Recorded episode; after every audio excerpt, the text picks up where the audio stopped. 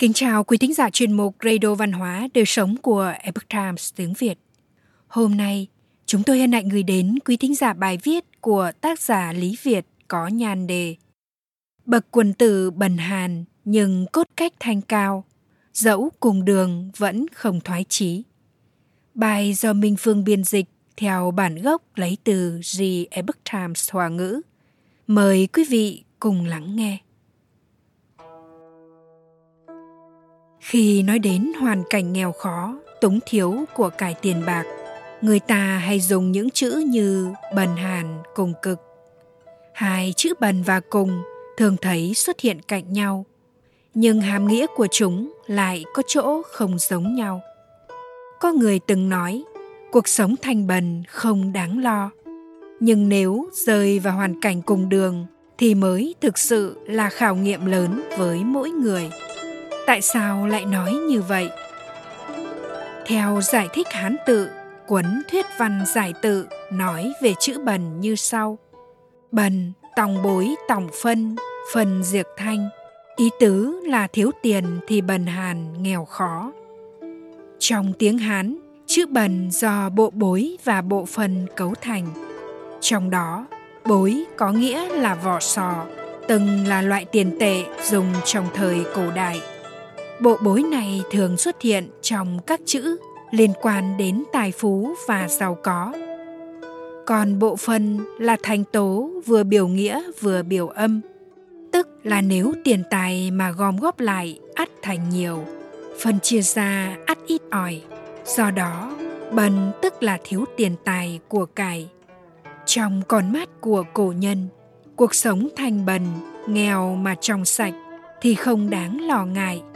Chẳng hạn trong cuốn luận ngữ ung dã viết rằng Nhất đàn thực, nhất biểu ẩm, tại lậu hạng, nhân bất kham kỳ ưu, hồi giã bất cải kỳ lạc.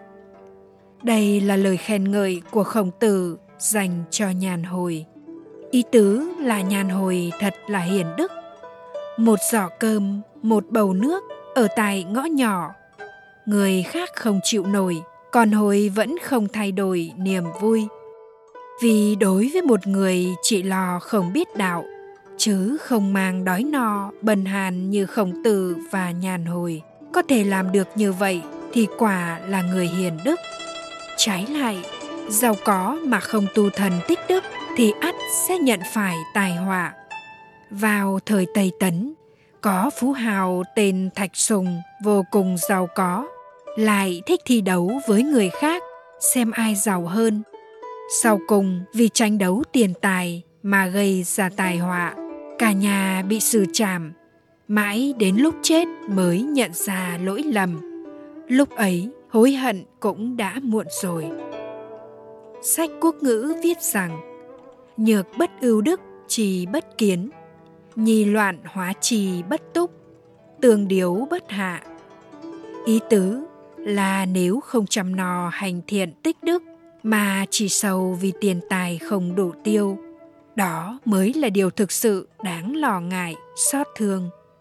Vậy cổ nhân đối đãi như thế nào khi sống trong thanh bần hay phú quý?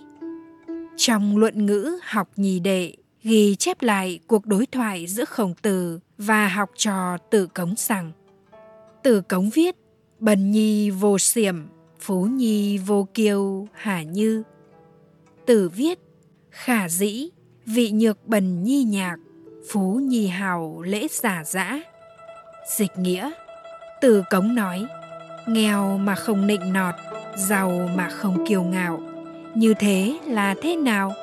Hàm ý như thế đã được chưa?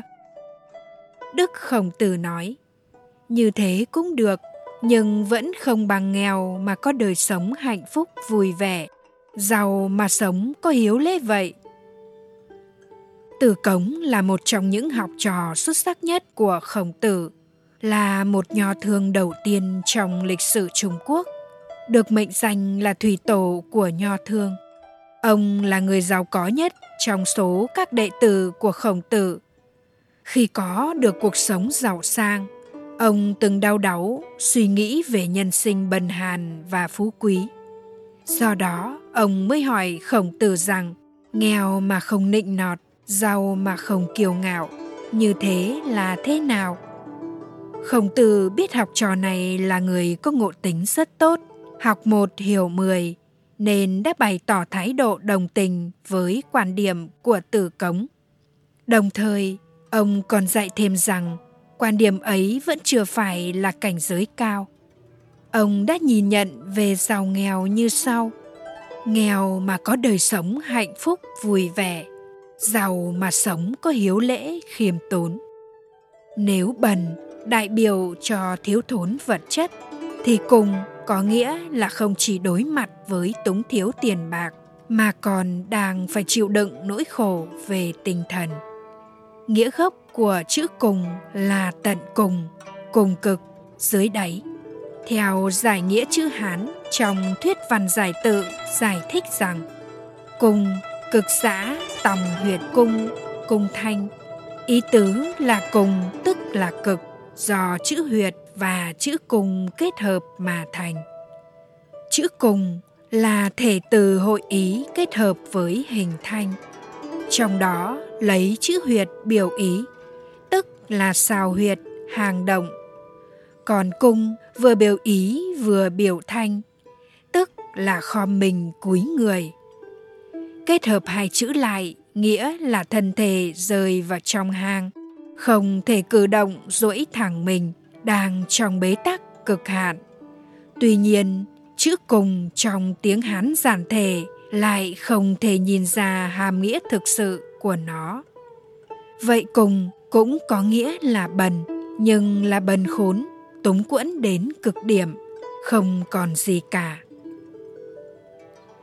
Trong tuần từ đại lược viết rằng, đà hữu trì giả phú, thiểu hữu trì giả bần, trí vô hữu giả cùng. Ý tứ là, người sở hữu nhiều thì giàu người sở hữu ít thì bần, người một chút cũng không có thì cùng. Trong tiếng hán cổ, chữ cùng đa số là biểu thị hoàn cảnh cuỗn bách, có chí hướng nhưng không thực hiện được. Có tài mà không được trọng dụng, chứ không phải là nghèo khó về của cải vật chất. Nhưng tư tưởng của con người cũng dần biến đổi theo thời gian nên thái độ sống cũng ngày càng khác xưa.